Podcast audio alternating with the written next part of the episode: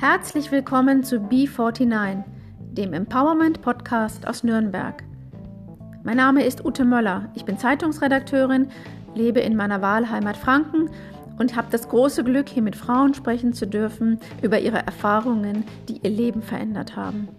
Es geht weniger um Karriere und äußerlichen Erfolg, es geht um die vielen kleinen Schritte, die andere Menschen inspirieren können. Be Inspired, Be 49. Herzlich willkommen. Ich bin heute zu Gast bei Andrea Gaspar Klein. Ich beschreibe ja am Anfang immer ein bisschen, wo wir sitzen. Ähm, wir zwei sitzen in einer wunderschönen Altbauwohnung in Fürth, in der Küche. Und ja, ich fühle mich ein bisschen wie im 19. Jahrhundert, weil so ein Steinfußboden unter mir und wir gucken durchs Fenster und durch einen kleinen überdachten Balkon, Flur, wie auch immer, runter auf die Eisenbahnschienen hier in Fürth. Und ähm, ja, vielen Dank, Andrea, dass ich bei dir zu Gast sein darf in deiner schönen Wohnung. Bitteschön, willkommen. Andrea, wir kennen uns über eine Kollegin von mir. Eigentlich kennen wir uns nicht, aber sie hat mir vorgeschlagen, dass ich dich einlade. Und dann habe ich deine Biografie, so die Eckdaten gelesen, habe gedacht, ja, das wird ein super spannendes Gespräch. Du bist Werbefotografin, du bist, als du zehn Jahre gewesen bist, aus Rumänien nach Deutschland gekommen, hast mit 20 deinen Mann geheiratet und dann habt ihr eine Weltreise gemacht und auf dieser Weltreise hast du deine jetzige Leidenschaft, Profession, deinen Beruf gefunden. Wie war das? Wie kam der zu dir? Also auf jeden Fall ist es nicht die Leidenschaft gewesen, sondern einfach nur ganz trocken der Beruf. Ich habe ähm, auf einer ziemlich abgelegenen Insel Sumbawa in Indonesien einen für damalige Verhältnisse vermutlich sehr, sehr berühmten Surffotografen bei der Arbeit beobachten dürfen und habe mir gedacht, na, das ist aber ein schöner Beruf, da kann man viel rumreisen. ähm, da kommt man viel rum und man ist in Action, man ist mit coolen Leuten an coolen Leut ähm, Orten unterwegs und äh, wird vielleicht sogar noch dafür gut bezahlt. Die Kaffeemaschine. es stört uns mal kurz die Kaffeemaschine. Ähm, wir machen die jetzt einfach mal aus oder legen sie still, wie auch immer. Na gut, jetzt, das war's jetzt hoffentlich mit ihr. Merkbar machen. Ja, und dann kam ich nach Hause nach Deutschland und habe mir gedacht, so, ich werde jetzt auch Surffotografin. Scheint doch irgendwie ganz nützlich zu sein, hier so Reisen mit Beruf und äh, ein bisschen ähm, ja davon Leben zu verbinden. Ja, das kam aber ganz anders als gedacht, weil ich komme halt nur mal aus Nürnberg. da ist nichts mit Surfen. genau. Also habe ich einfach erstmal eine Ausbildung gemacht, so ganz klassisch. Also es war wirklich so, dann hast du Mode- und Werbefotografie gelernt, studiert und hast dich dann, ich glaube schon relativ bald entschieden, eigentlich da in, in deinen besonderen Weg zu gehen. Bist nämlich dann Fotografin geworden für Snowboarder, für Mountainbiker, für alles rund um den Berg. Und ähm, ja, wie kam das? Also warst du vorher schon so viel auf dem Weg ähm, auf den Bergen und warst du sportlich selber schon viel aktiv? Ja, auf jeden Fall. Also ich bin jetzt kein äh, super Pro-Sportler gewesen und wollte jetzt auch keine, keine Profisportlerin werden, aber ähm, die Bordsportarten hatten es mir schon irgendwie in früher Jugend angetan. Und zudem interessierte ich mich so sehr für den Lifestyle dahinter. Natürlich auch für die Action oder für die Dynamik, aber der Lebensstil, der immer so ein bisschen irgendwie was von Freiheit und von glücklich sein und äh, irgendwie wirklich äh, das Leben genießen und so mm, zu tun hatte, das hat mich dann sehr gereizt und ähm, habe dann so gemerkt, dass eigentlich diese klassische Werbefotografie im Sinne von irgendwie, man muss auf Bestellung ein schönes Foto machen, nicht unbedingt das ist, was, womit ich so viel anfangen kann. Ja, und habe mir gedacht, äh, gut, wenn man hier nicht äh, in Bayern surfen kann, gehe ich halt eben Snowboarder fotografieren. Ist ja auch irgendwas mit Bordsport. Und so kam das dann, genau. Ich glaube, du warst im deutschsprachigen Raum eine der ersten oder die erste, die professionell in dem Bereich fotografiert hat. Ähm, wie war das mit lauter männlichen Kollegen? Oh, schwierig. Ich würde mal sagen, das ist immer noch schwierig. Das mit der, sage ich mal, Sichtbarkeit oder mit dem Ernstnehmen durch männlich, nicht, nicht durch Kollegen, also tatsächlich durch Kollegen und, und ähm, Mitbewerber oder Konkurrenten habe ich schon meine Bestätigung erfahren, aber eben von Kundenseite ähm, war im männlichen Bereich ein bisschen schwierig, weil man traut nun mal irgendwie einer Frau generell nichts zu, was mit Aktion, mit Kraft zu tun hat, mit Schnelligkeit. Obwohl, obwohl eigentlich finde ich, sind Frauen sowieso immer schneller. Also die machen doch zehn Sachen auf einmal. Aber egal. Also lassen wir mal Klischees weg. Ähm, ja, ich habe, es gab tatsächlich auch Leute, die mir das sehr direkt und sehr persönlich gesagt haben dass sie zwar meine Fotografien schön finden und passend finden auch für ihre Produkte, aber dass sie mir das nicht zutrauen, obwohl es ganz offensichtlich war, dass ich genau das Gleiche mache, was die männlichen Kollegen auch machen. Also irgendwie 30 Kilo auf den Berg zu schleppen und dabei zu fotografieren, ja. Also die haben deine Fotos sogar gesehen gehabt und haben das trotzdem gesagt. Ja, ich glaube, die haben mir das nicht geglaubt, dass ich da wirklich irgendwie zu Fuß oder mit dem Snowboard oder mit dem Mountainbike da hochheike sondern was weiß ich, vielleicht haben sie gedacht die ganze Zeit. Also eine Frage kam tatsächlich mal von einem potenziellen Kunden, den hatte ich mir sehr gewünscht, dass ich ihn dazu gewinne. Er meinte, ja, ich soll doch zugeben, dass ich irgendwie ähm, mit dem Heli da hochgeflogen werden würde. Zu der Zeit war ich noch nie in einem Heli gesessen. Wie gehst du damit um? Also mittlerweile easy, aber damals hat es mich ganz schön gewurmt das war, ich wusste dann irgendwann nicht mehr, will, willst du jetzt eigentlich Fotografin, also willst du jetzt eigentlich Snowboard, Action, wirklich diese Themen fotografieren oder willst du dich jetzt irgendwie nur als Frau durchsetzen, damit du halt endlich, dass, dass, dass das mal endlich irgendwie jemand macht und da die Anerkennung erlangen. Also die, der Fokus hat sich dann immer so verschoben zwischen irgendwie wirklich des Fotografieren wegen oder weil man sich beweisen muss. Ist das besser geworden? Hat sich das verändert? Ja, ich glaube, als ich irgendwann mal aufgegeben habe, nach Bestätigung und Anerkennung zu suchen und ich mir einfach gedacht habe, äh, komme wer wolle oder wenn es jemanden nicht begeistert oder jemanden nicht interessiert oder mir jemand nicht glaubt, dann ist es halt so, dann gehören wir auch nicht zusammen in keinster Relation. Wie lange hat das gedauert, bis du an dem Punkt warst zu sagen, ich kann, ich mache das und wer es akzeptiert oder was akzeptieren ist ja Quatsch. Wer das nachvollzieht und wer es will, will es und wer nicht. Also das ist ja wahrscheinlich auch bei dir ein Prozess gewesen. Ja, hat schon sehr lange gedauert. Also summa summarum würde ich jetzt mal grob sagen, 10 bis 15 Jahre. Also erst mal nochmal zurückgerechnet, vermutlich vor schätzungsweise fünf, sechs Jahren habe ich habe ich Frieden damit geschlossen und seitdem funktioniert das auch viel besser und viel einfacher und es, ist, es nimmt einen viel natürlichen, natürlicheren Verlauf, weil man das irgendwie nicht mehr so erzwingt. Und es kommen jetzt tatsächlich Leute auf mich zu, weil sie was von meiner Fotografie und von mir halten und nicht nur das eine oder das andere. Bevor du das so erlebt hattest in deinem beruflichen Umfeld, war das dich, für dich ein Thema? Frauen, Männer, Feminismus, Gleichberechtigung? nee, gar nicht.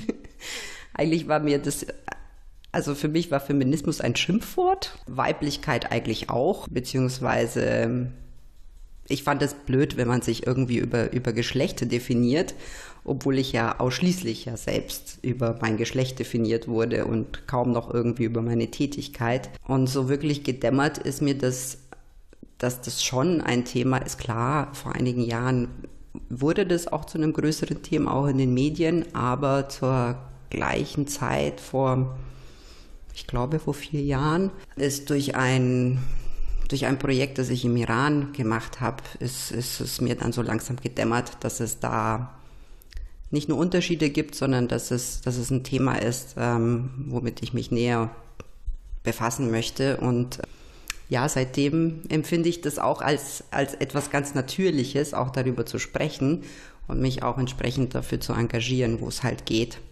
Du hast eine Mountainbike-Tour gemacht, glaube ich, mit einer Redakteurin durch den Iran. Und was, war da, was waren die Erlebnisse, die dich näher an das Thema Feminismus gebracht haben? Grundsätzlich waren es jetzt nicht unbedingt die Erlebnisse, sondern die, der Plan. Also die Redakteurin hat sich ähm, überlegt, sie möchte, also sie hat sehr viel recherchiert und ähm, hat sich gedacht, sie möchte eigentlich über Frauen, die gar nicht Fahrrad fahren dürfen, mal berichten. Und hat dann so, so viel recherchiert, bis sie dann auf die Underground-Szene der Mountainbikenden Frauen im Iran gestoßen ist. Und zu diesen Frauen hat sie dann im Vorfeld ähm, Kontakt aufgenommen und die haben wir wiederum getroffen. Also wir wussten natürlich auch nicht, was uns erwartet. Und im Endeffekt, nachdem alles irgendwie miteinander zusammenhängt, die Politik dort, die sozialen Verhältnisse, die gesellschaftlichen, die religiösen, in dem Fall irgendwie auch die sportlichen und hat es alles ein viel weitere Ausmaße angenommen. Also die Berichterstattung von vor Ort, sprich nicht nur dieses ähm, Frauenthema darzustellen, sondern eigentlich wie, weshalb und warum.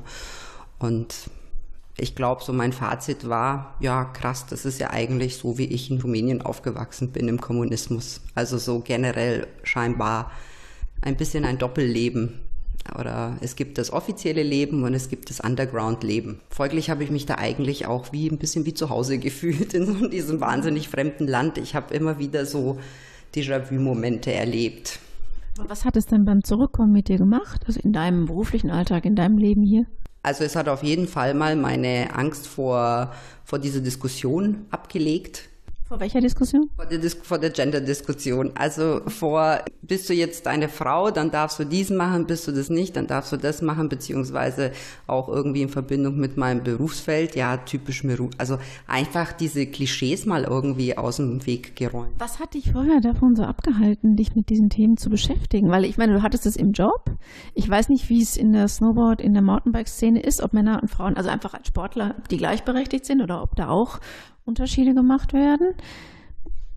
Also ich glaube in meinem Fall mein eigenes verletztes Ego hat mich irgendwie ähm, indirekt dazu geführt, dass ich da Unterschiede mache. Und ich würde mal sagen, ähm, heute ist es für mich ein, also jetzt egal, ob es ähm, ob es um geflüchtete Frauen geht, mit denen meine beste Freundin sich sehr viel beschäftigt oder um im Freundeskreis oder eben um Fotografinnen oder Frauen, die halt selbstständig sind, One-Woman-Shows, wie ich sie gerne nenne, alleineziehende Mütter, ähm, wie auch immer, Frauen in Führungspositionen oder sowas, dann ist das für mich nicht mehr so ein so, ah, nur die oder nur die oder das sind irgendwelche Exoten oder irgendwelche anormalen Superfrauen, sondern das ist so ganz normal jetzt, was es vorher eben nicht war, weil also was ist normal für dich, dass es Frauen nach oben schaffen? Nicht, ja, nicht, dass sie es nach oben schaffen, das ist, das war schon immer normal, aber dass man darüber spricht, also, dass, dass man, der, die Tonlage wahrscheinlich, dass es jetzt nichts Anormales ist. Ja. Dass ich auch nicht etwas Anormales war, weil ich die erste ähm, Frau im, in dem Bereich war, dass es dass das jede, jede, jeder machen kann, unabhängig vom, vom Geschlecht. Und das musste ich mir selber irgendwann mal erstmal eingestehen. Also du hast dir vorher diese, diese Rolle als etwas Besonderes als Frau, die das macht, was sonst bislang fast nur oder nur Männer gemacht haben. Du hast dir diese Rolle zu Herzen genommen oder du hast das zum Teil von dir gemacht oder du hast es so nah an dich rangelassen. Und das würdest du jetzt nicht mehr tun, weil du dich aus dem, was du, aus, was du gut kannst, heraus definierst, so? Würde ich sagen. Also nicht nur über das, was ich kann, sondern einfach, wer ich bin. Und ähm, sage ich jetzt wurscht, ob ich jetzt eine Frau oder ein Mann bin. Davor war das einfach nicht der Fall. Ich hing irgendwie in diesem, in diesem Loch drin, so, du willst eigentlich etwas tun, was offensichtlich ein, ein Männerberuf ohne Ende ist, kam ich aber nicht weiter, weil ich vermutlich genau das ausgestrahlt habe. Ich versuche jetzt gerade an einen Männerberuf ranzukommen, also wie an irgendjemandem seinen Stuhl zu sägen. Und jetzt muss ich niemanden ausboten dadurch. Und ich muss mich jetzt auch nicht als etwas darstellen oder verkaufen, was ich halt nicht bin, nämlich als Mann. bin halt nun mal kein Mann, also kann ich mich auch nicht als Mann irgendwie verkaufen. Aber was genau, ich habe es noch nicht verstanden, hat diese Iran-Reise dann an dieser Sicht verändern können? Warum hat die das für dich so ein bisschen rausgenommen, das Thema Gender? Und ja, scheinbar hat es so ein bisschen was erleichtert ja auch für dich. Naja, weil die haben wirklich ein Gender-Problem dort. Und die machen alles möglich, um irgendwie ihrer Leidenschaft nachzugehen. Jetzt in dem Fall nur Sport, aber wir haben auch Musiker getroffen, wir haben Straßenkünstler getroffen, wir haben Leute getroffen, die sich für ähm, Geflüchtete engagieren, was dort auch ein absolutes No-Go ist, die Party machen, die trinken, die Alkohol trinken und das ist ich habe einfach gemerkt, so, hey, sogar dort, wo das offensichtlich verboten ist, wo vieles einfach offensichtlich verboten ist, was super gefährlich ist, weil man ständig irgendwie in den Knast kommt oder die Polizeistation aufsuchen muss für zwei Nächte oder sowas. Aber für Freiheit und für ein authentisches Lebensgefühl und für das, was man wirklich machen möchte, ähm, das kann man auch dort machen. Und wenn die das machen, ja, da warum mache ich das eigentlich nicht? Ähm, irgendwann ist ja auch ein Punkt, glaube ich, für dich zum Arbeiten dazugekommen, ähm, so ein Punkt wie hm, Spiritualität oder Reflexion nochmal auf einer anderen Ebene. Hat das was mit der Fotografie für dich zu tun? Hängt das zusammen? Sind das zwei verschiedene Geschichten? Also ursprünglich hing das überhaupt nicht miteinander zusammen. Das ist so auch so ein bisschen, ähm, also ich, ich würde es, glaube ich, nach wie vor nicht als Spiritualität bezeichnen, obwohl es vermutlich welche ist. Aber es sind einfach Themenfelder, mit denen ich mich nicht bewusst beschäftigt habe, sondern ähm, die, die einfach irgendwie so zu mir kamen. Nämlich ähm, wie Menschen, also wie ich Menschen dabei verhelfen kann, dass sie sich besser reflektieren, dass sie sich überhaupt reflektieren. Manchmal, dass andere das eben besser machen. Und ungeplanterweise sind Leute auf mich zugekommen und haben genau das von mir gewollt und auch bekommen. Ich wusste aber gar nicht, dass, oder ich habe es gar nicht selber gemerkt, was ich ihnen da antue. Also antue im positiven Sinne, nämlich, dass ich ja mit meinen Fotos, die ich von ihnen mache, ein bisschen ihr Leben verändere oder ihre Sichtweise auf ihr Leben verändere. Du hast mir das Beispiel erzählt von einer IT-Spezialistin aus der Schweiz, die von dir gerne fotografiert werden wollte. Ihr kanntet euch vorher nicht und sie war für sich wohl auch an so einem Punkt, wo sie beruflich ihr sehr erfolgreiches Leben nochmal verändern wollte, aber noch nicht an dem Punkt war, es zu tun. Dann hast du mit ihr eine lange Fotosession gemacht, ähm, wobei bei dir Sonnenaufgang, also das, dieser Moment des Beginn des Tages eine große Rolle spielt. Und im Anschluss hat sie dann wirklich ihr Leben verändert und ist jetzt Spezialistin für Felssicherung. Also macht jetzt was Hochtechnisches, was ganz anderes. Sie sitzt nicht mehr am Computer und scheint sehr glücklich damit zu sein. Was ist das denn für dich für ein Gefühl, wenn dir dann eine Kundin ja eigentlich spiegelt, Mensch, du hast mich fotografiert, dann habe ich die Fotos gesehen und bumm, hatte ich plötzlich den Mut, mein Leben zu verändern. Was macht das mit dir? Ja, krass. also, ziemlich heftig. Ich, ich, wusste, ich wusste auch nicht, oder mir war einfach nicht bewusst, dass, dass Fotos oder die Zeit, die man mit Menschen, während man sie fotografiert, so, so unglaublich nachhallen kann oder so, auch so lang und so tief ähm, ja, nachhalt. Das war aber bei ihr scheinbar schon sehr der Fall. Sie hat es mir immer wieder gesagt, dass sich da ähm, quasi ein Stein bei ihr ins Rollen gebracht hat mit unseren einfachen Fotosessions. Also wir haben jetzt auch, by the way, keine Nacktfotos oder ähnliches gemacht, sondern eine, ähm, zwei Mountainbike-Touren und eine Skitour. Ähm, also sehr aktiv, sehr sportlich, aber jetzt auch nicht ähm, super profimäßig, sondern eigentlich so auf dem Level eines ähm, Hobby-Berggehers, sag ich mal, so dass sie sehr viel Zeit hatte zu erzählen. Und ich habe währenddessen zugehört und fotografiert. Und was dabei rausgekommen ist, das glaube ich eigentlich selbst immer noch nicht so ganz, aber sie bindet es mir immer wieder auf die Nase, nämlich, dass ich ihr dazu verholfen habe, ihr Leben zu verändern. Ja. Hast du sie gezielt Dinge gefragt? Mm, nee. Nein, eigentlich gar nicht. Also zwischendurch, wenn dann ähm, quasi im Gespräch irgendwelche Unverständlichkeiten waren, dann habe ich vielleicht was jetzt speziell zu dem Detail gefragt, aber generell, ich habe jetzt keine großen Lebensfragen in den Raum gestellt.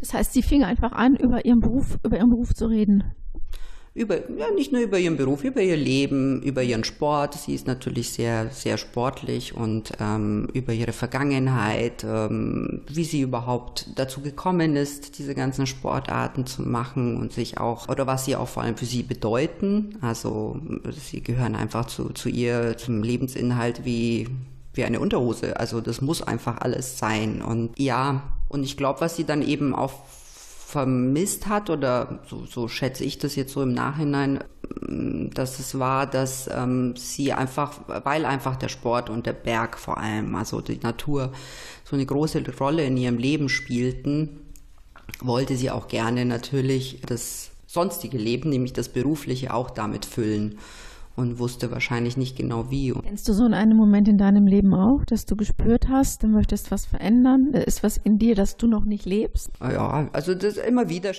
gibt es solche Momente.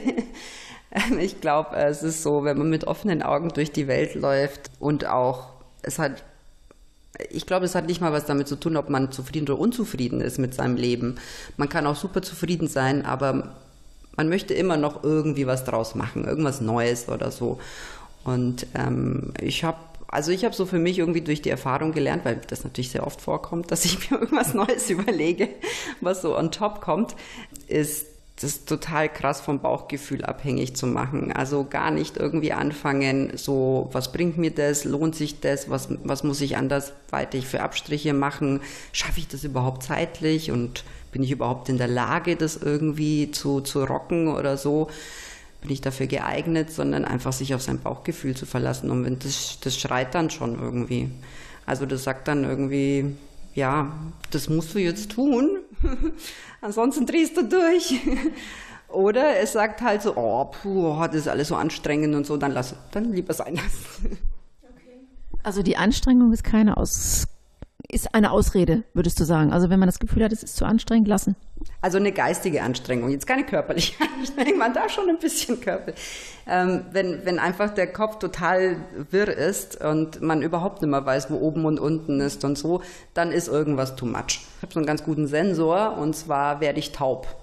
Ich werde auf beiden Ohren taub. Das, wenn, teilweise merke ich es auch gar nicht, dass irgendwas too much ist oder so, oder dass ich mir mal wieder irgendwie ein bisschen zu viel aufgetragen habe. Aber dann, dann werde ich kurz taub und dann ist es dann mal so, Achtung, Achtung, irgendwo musst du jetzt mal ein bisschen reduzieren.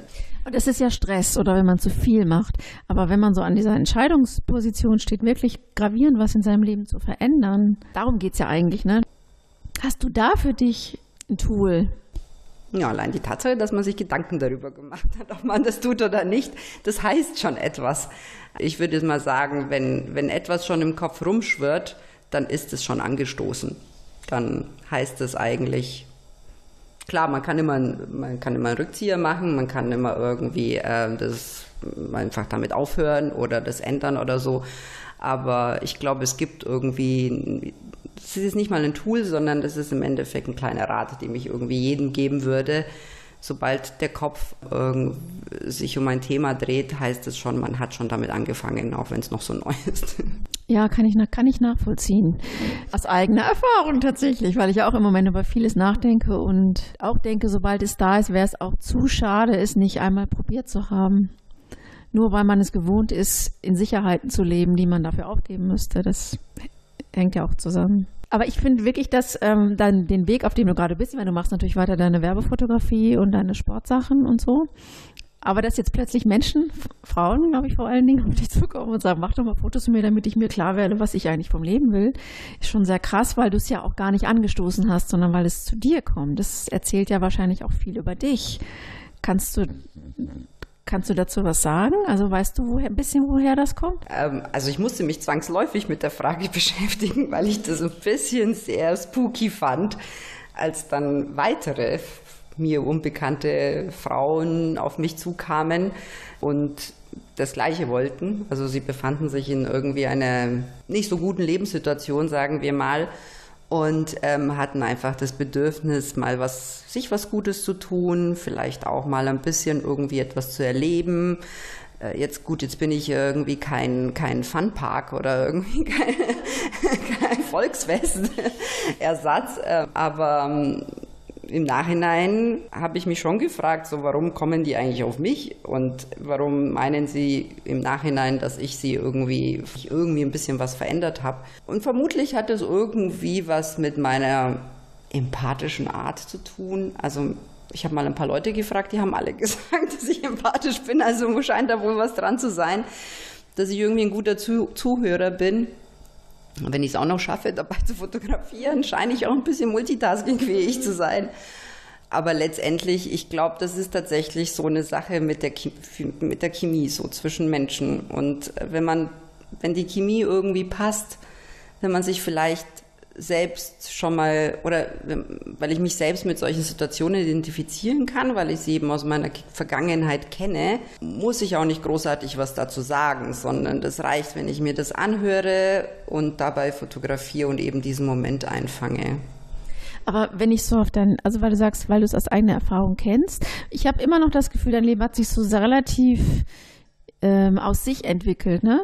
Irgendwie die Fotografie entdeckt und dann das mit dem Sport optimal verbunden. Es war stressig, weil dieses Gender-Ding da drin war und sehr nervig. Aber du hast es ja durchgezogen, du arbeitest in dem Bereich, du verdienst dein Geld in dem Bereich. Wo, ist da, weil du sagst, du kennst das, wo, wo ist denn da bei dir der Buch zum Beispiel mal gewesen, wo du auch gehadert hast und echt nicht wusstest, ähm, wie geht's weiter? Also das erste ist eigentlich äh, der Punkt gewesen, auch in früher Zeit, so mache ich jetzt diese Snowboard-Fotografie oder mache ich das, was ich eigentlich gelernt habe, nämlich Werbefotografie, klassische Produkt-Modefotografie, die bringt ja viel mehr Geld. und es geht viel schneller, dass man da berühmt wird und davon leben kann. Von der Snowboard-Fotografie, da habe ich ähm, gar nicht gelebt. Da habe ich mehr Geld ausgegeben, damit ich diese Fotos machen darf, als Geld eingenommen. Und es ist eine ganz schöne Durchstrecke, die man da zu bewältigen hat. Das habe ich dann einfach von meinem Gefühl her abhängig gemacht. Habe mir gedacht, dass irgendwie, solange man ein Dach über dem Kopf hat und solange man irgendwie was zu essen hat, ich ziehe das jetzt einfach durch und bleibe da auch hartnäckig und schaue, dass ich darin, in dieser Nische irgendwie meinen Stil finde, weil es ist viel schwieriger, by the way, einen Stil zu entwickeln in einer Nische oder in einer Branche, mit, von der man nicht besonders viel hält persönlich. Und das kam immer, also immer wieder gab es eigentlich bei jeder Kundenakquisephase oder Kunde verloren und neuen Kunden mit einem anderen Bildstil, mit anderen Erwartungen. Immer wieder steht man eigentlich an solchen, an solchen Momenten, wo man sich denkt, so ja, okay. Und jetzt soll ich das eine stehen lassen, soll ich das andere machen? Wo, was, was kann ich mir überhaupt leisten, was kann ich, äh, was kann ich überhaupt? Und dann Bauchgefühl. Voll. Wenn ich nicht auf mein Bauchgefühl höre, dann fahre ich mies. Wie ist das mit dir selber ähm, und dem fotografiert werden? Also ich hatte vor kurzem auch mal wieder eine Situation, wo ich fotografiert wurde und ich glaube, ich habe nach einer Stunde war ich den Tränen nahe, weil, weil es, weil ich wieder so verblüfft war, wie viel die Kamera mit mir gemacht hat. Ich war wie ausgezogen. Also meine ganze Seele war vor dieser Kamera. Die dachte, ich kann nicht mehr, zieht mir mein Jackett und meine Bluse aus. Ich habe gesagt, ich habe zwei Leute, die, von denen ich mich fotografieren lassen würde. Ist jetzt nicht so, dass ich einen Bedarf habe an Bilder von mir.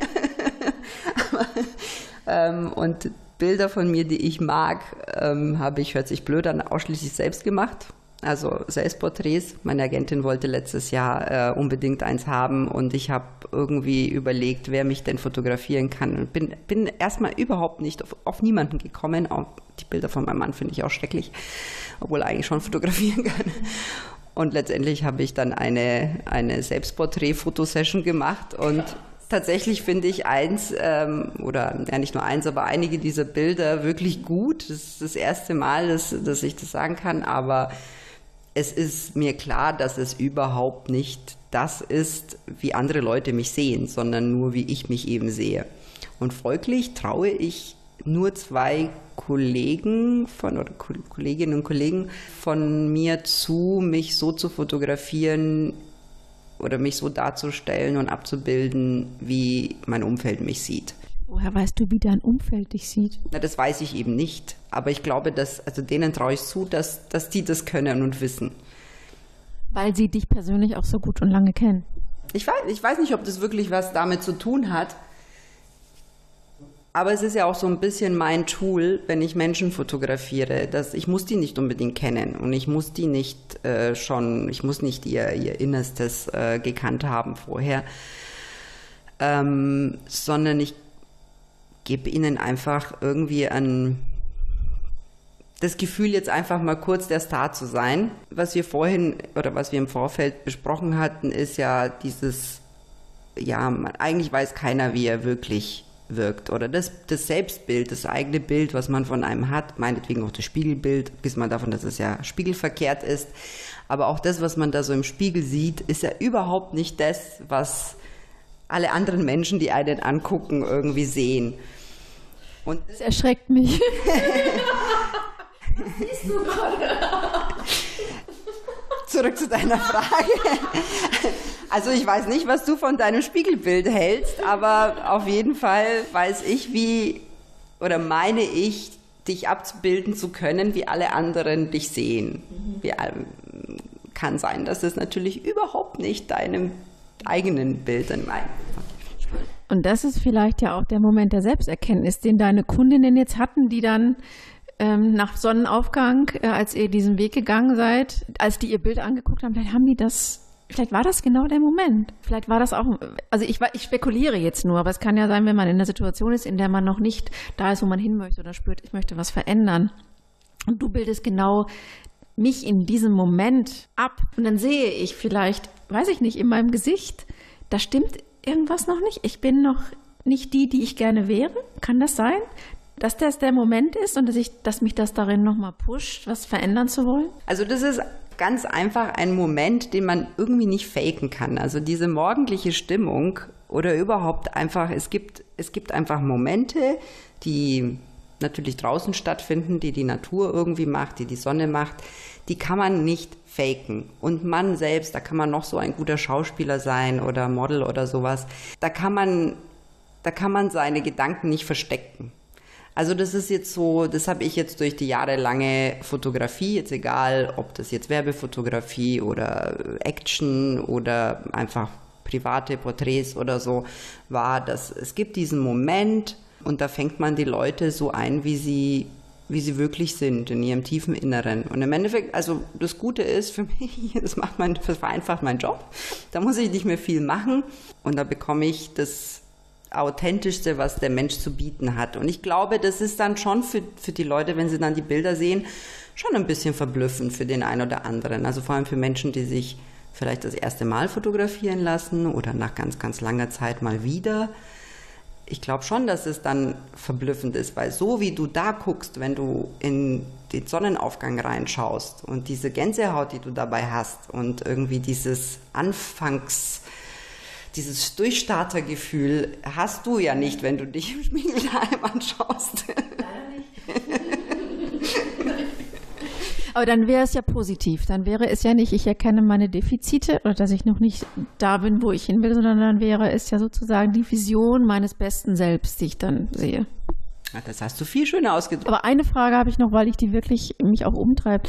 Das Stichwort Personal Branding, ist das eins für dich? Weil das geht ja im Moment gerade wieder ziemlich durch die Medien. Also sich selber als Marke zu platzieren. Und das muss man ja, wenn man selbstständig arbeitet, denke ich, sowieso tun. Also ohne das geht es nicht. Welche Rolle spielt das für dich, diese Selbstvermarktung? Wie viel tust du, um dich selber zu vermarkten? Und ist das immer was, was du auch bist oder wo du auch meinst, du musst irgendwas tun, weil es der Markt gerade von dir verlangt? Ähm, ich glaube, ich habe eben, ich habe immer versucht, äh, mich zu verstecken. Also mich eben nicht darzustellen, sondern nur meine Arbeit und meine Bilder wirken zu lassen, geht natürlich überhaupt nicht. Wenn man Freiberufler ist, vor allem wenn man so One-Man-Show, One-Woman-Show ist, geht nicht, dass man sich versteckt. Und ich möchte aber auch nicht irgendwie die, die neue Social-Media-Welt als äh, too much äh, Selbstdarstellung irgendwie nutzen. Das wäre jetzt auch nicht das Richtige, sondern vielleicht ist es einfach nur das richtige Maß, was so da reingehört. Das muss halt Wen es interessiert, soll nachfragen. Aber als Marke wollte ich mich niemals abbilden lassen, auch wenn mir das tatsächlich ein befreundeter Coach ähm, vorgeschlagen hat, eine Marke, nämlich so wie Volcom. Volcom, ähm, eine, eine, ein Brand, ein ziemlich, ziemlich coole, cooler Brand und ähm, das ist auch seine Lieblingsmarke. Und im Endeffekt sollte die Werbestrategie um meine Person und um mein Tun ein bisschen so an Volcom ähm, angelehnt werden. Das äh, erschien mir als sehr, sehr unschön und ich habe ihm dann abgesagt. Also Wobei es bei dir so naheliege, ne? Mit deiner Ausnahmestellung wäre wär das doch total naheliegend zu sagen, boah, das, die Snowboard-Fotografin, das wäre doch total naheliegend, aus dir eine richtig geile Marke zu machen. Ja, aber wo ist denn dann noch die Person? Wenn es, es gibt eine Marke oder Person und ich finde beides zusammen ist echt schwierig zusammenzubringen. Ich glaube, man kann für, für, für ein Produkt kann man sehr wohl eine, eine Marke, das kann ein Label, das kann ein Brand sein, das kann etwas sein, was man pusht, was man bewusst in eine Richtung lenkt. Aber es ist ja ein totes Etwas. Und eine, also mich als, nicht nur mich, sondern einfach einen Menschen als Marke, nicht eine Firma, nicht ein Produkt, sondern einen einzelnen, ein einzelnes Individuum, das verändert sich ja ständig. Du kannst ja nicht einfach ein, eine Richtung einschlagen und nach weniger Zeit verändert sich der Mensch und dann passt es einfach nicht mehr. Bist du bei Insta? Bist du bei Twitter? Ja, bin ich. Da verstecke ich mich schon auch ein bisschen. Also verstecke ich mich ein bisschen bewusst. Ich habe mir da schon ein Konzept überlegt, und was ich nicht möchte, ist einfach diese vielen, vielen Follower haben und einfach meine, ja, mich eben als, als Marke oder als Superstar in einer bestimmten Person, äh, in einer bestimmten Nische. Das ist total interessant, weil es, weil es ja dem Trend total zuwiderläuft. Aber der Trend ist dir egal. Ja, es ist mir egal. Also nicht, weil es ein Trend ist, aber sondern weil ich den Trend doof finde. ich finde einfach, also die, die ganze Entwicklung rund um, um Social Media hat meiner Meinung nach viel zu krasse Ausmaße angenommen. Und da geht, da meint man immer irgendwie, das ist ja alles authentisch, weil das ist äh, ne, live gefilmt, aufgenommen, äh, mit dem Handy, ungestellt aber das ist ja die, die wirklich, wirk also die, die wirklich viele Follower haben oder die wirklich ihre, die, die Aufmerksamkeit auf, auf sich ziehen, ähm, sind die, die größten Werbemacher schlechthin. Die, die, kann, die können echt jeden, jede Werbeagentur in die, in die Tasche stecken. Und Glaubwürdigkeit, Authentizität, ich weiß nicht. Also das ist so, das geht erst recht dabei verloren. Finde ich schade. Ich finde es auch sehr sehr zwiespältig, das Thema, weil ich die naive Überzeugung doch habe, wenn man etwas wirklich so aus dem Herzen macht, mit voller Überzeugung, dann kommt das an. Dann kommt das, dann erreicht das Menschen und dann hat das Wirkung und entfaltet die, auch ohne so mich als Marke irgendwo positionieren zu müssen. Ich weiß nicht, vielleicht habe ich mir genau darüber jetzt nicht so viele Gedanken gemacht, aber ich habe trotzdem eine gute Geschichte dazu. Eine befreundete Redakteurin hat mir empfohlen, so wie mein, einer meiner Mitbewerber, doch mir einfach Follower zu kaufen. Dann habe ich gesagt, also das geht ja gar nicht. Dann hat sie gesagt, tu, aber alle machen das. Was meinst du, wie die sonst irgendwie ihre Anerkennung dann bekommen? Und ich fand das sehr, sehr, also ich fand das ein No-Go. Also vor allem war das ein Riesenschock, dass das, wenn, wenn das stimmt, alle machen das, ja okay, dann muss ich das auch machen, aber nee. Also da muss man trotzdem ein bisschen dahinter stehen.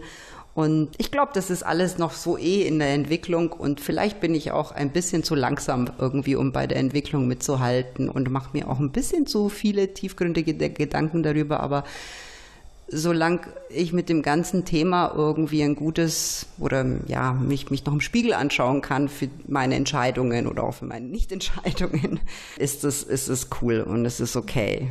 Wenn ich mir aber 2000 Follower kaufe, dann kann ich mich blöderweise nicht mehr im Spiegel anschauen. Vielleicht ist das auch so ein Frauending. Ja, Vielleicht, wobei es ja gerade Frauen im Moment sehr pushen, dieses Thema. Ich danke dir, Andrea, für das Gespräch und habe wieder mal viel mitgenommen und bin total neugierig. Ich hoffe, du hältst mich auf dem Laufenden, wie weit dein neuer Fotografiebereich dieses Darf ich Selbstfindungsfotografie nennen? Keine Ahnung, ist vielleicht, weiß ich nicht. Aber ich würde gerne erfahren, wie das so weitergeht bei dir. Und ich danke dir herzlich, dass du dabei warst. Super, super schön. Also ich bin total aufgeregt, aber noch nicht so aufgeregt, wie ich es vorher war, weil es einfach so angenehm war, mit dir zu quatschen. Und wir arbeiten mal zusammen an das passende Baby, äh, den passenden Babynamen für mein neues Projekt. Ja, genau.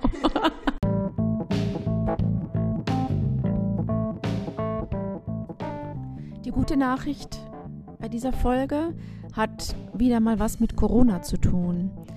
Ich war ähm, im Urlaub in Österreich in einem Hotel in den Bergen Und eines Morgens wurde da Waldbaden angeboten. Und ich war die Einzige aus dem Hotel, aus dem ausgebuchten Hotel, die teilnehmen wollte. Und dann bin ich mit einer sehr spannenden Frau, die im Salzburger Land schon ewig wohnt, ihr Mann ist Landwirt, bin ich dann in den Wald gegangen. Und sie hat eine Ausbildung als Coachin ja im Waldbaden gemacht. Und wir sind durch den Wald und barfuß durch die Wiese und wir haben im Wald meditiert. Und dann erzählte sie mir und führte mich an eine Stelle, an einem Spazierweg und sagte, hier wachsen dieses Jahr, das erste Mal seit ich denken kann, Baldrianpflanzen. Und es gibt so viel Baldrian in diesem Jahr hier in den Wäldern, wie ich das noch nie erlebt habe. Und sie stellte uns die Frage, ob das vielleicht etwas mit Corona zu tun hat. Also ob das eine Antwort sein kann der Natur auf diese Krise, in der wir alle sind. Und die Baldrianpflanze ist ja eine sehr besondere Pflanze und der Gedanke leuchtet natürlich im ersten Moment sehr ein, zu sagen, die Natur schickt etwas Beruhigendes in diese sehr schwierige Zeit. Und egal, ob man sich diesem Gedanken jetzt anschließt oder nicht, ich finde es sehr spannend, nochmal darüber nachzudenken, ja, was es für die Natur bedeutet, wie wir leben und wie wir handeln und ob wir nicht doch tatsächlich vieles an unserem Alltag ändern müssen. Also wir müssen es ganz bestimmt. Die Frage ist nur, ob wir jetzt diesen Corona-Moment nehmen, um wirklich Dinge zu verändern. Und ich rede mit immer mehr Leuten, die sagen, ja, am Anfang von Corona war das Bewusstsein sehr groß dafür, welche Verantwortung wir für die Natur haben. Und das gehe jetzt wieder verloren bei den vielen Lockerungen. Das Leben ist fast wieder normal. Das kann sich natürlich schnell ändern, wenn der Rollback, ähm, also sozusagen, wenn der Shutdown jetzt wieder kommt im Herbst, dann wird sich das wieder ändern. Aber es fühlt sich alles wieder relativ normal an, bis auf die Masken, die man in Österreich übrigens weder im Hotel noch in normalen Läden braucht. Was ich auch sehr krass fand. Also das Bewusstsein gehe wieder verloren. Und ja, aber für mich ist die gute Nachricht, dass man immer wieder Impulse bekommt, ich bei diesem Waldspaziergang, um darüber nachzudenken sein Leben zu verändern, minimalistischer zu leben, auf Dinge zu verzichten. Und den Gedanken möchte ich einfach weitergeben an der Stelle, der ist mir gerade total wichtig. Und ja, bis zur nächsten Folge wünsche ich allen, die mir zuhören, eine gute Zeit. Und ja, es ist weiterhin eine Zeit, um viel zu reflektieren. Bis bald.